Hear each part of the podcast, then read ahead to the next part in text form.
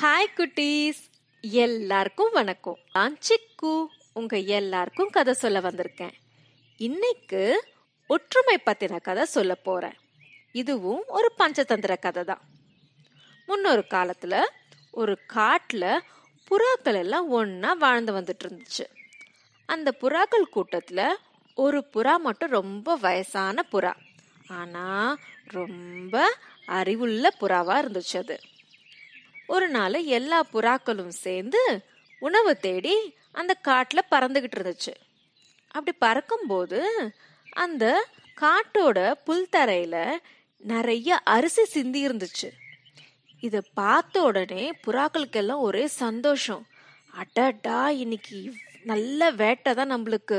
எவ்வளோ அரிசி இருக்கு சூப்பராக சாப்பிடலாம் அப்படின்னு பயங்கர சந்தோஷப்பட்டுச்சு.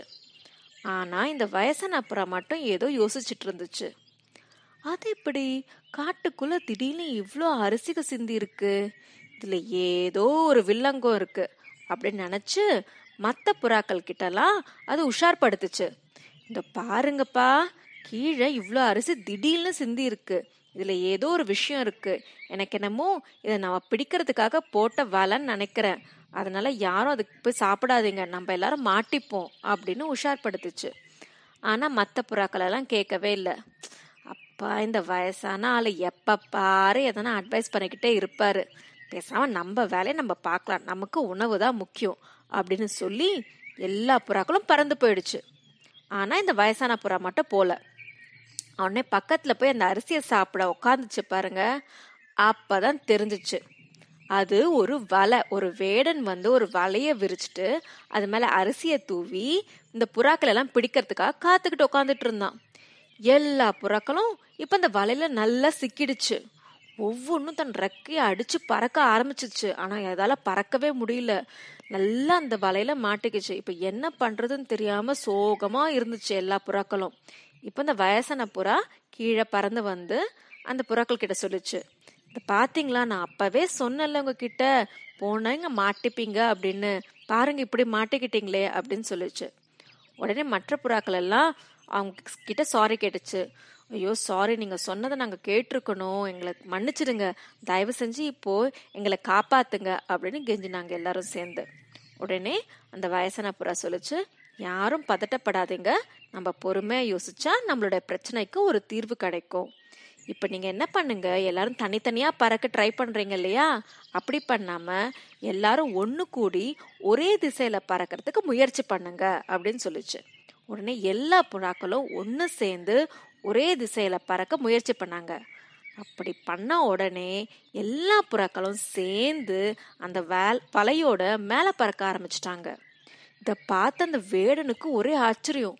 என்னடா இது? எல்லா புறாக்களும் சேர்ந்து எஸ்கேப் ஆகுது. அதுவும் என்னோட வலையோட அப்படின்னு சொல்லி பாவமா மேல ஆகாயத்தை பார்த்துக்கிட்டு இருந்தாரு. இப்போ இந்த வயசான புறா இந்த புறாக்கள் எல்லாம் கூட்டிட்டு போய் தன்னோட நண்பனான ஒரு எலிக்கிட்ட கூட்டிட்டு போச்சு.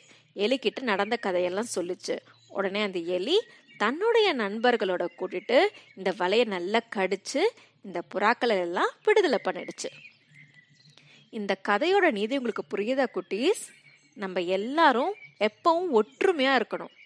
நம்மளோட குடும்பத்தாரோட நம்மளுடைய நண்பர்களோட எப்பவும் நம்ம ஒற்றுமையா இருக்கணும். சண்டை போடக்கூடாது.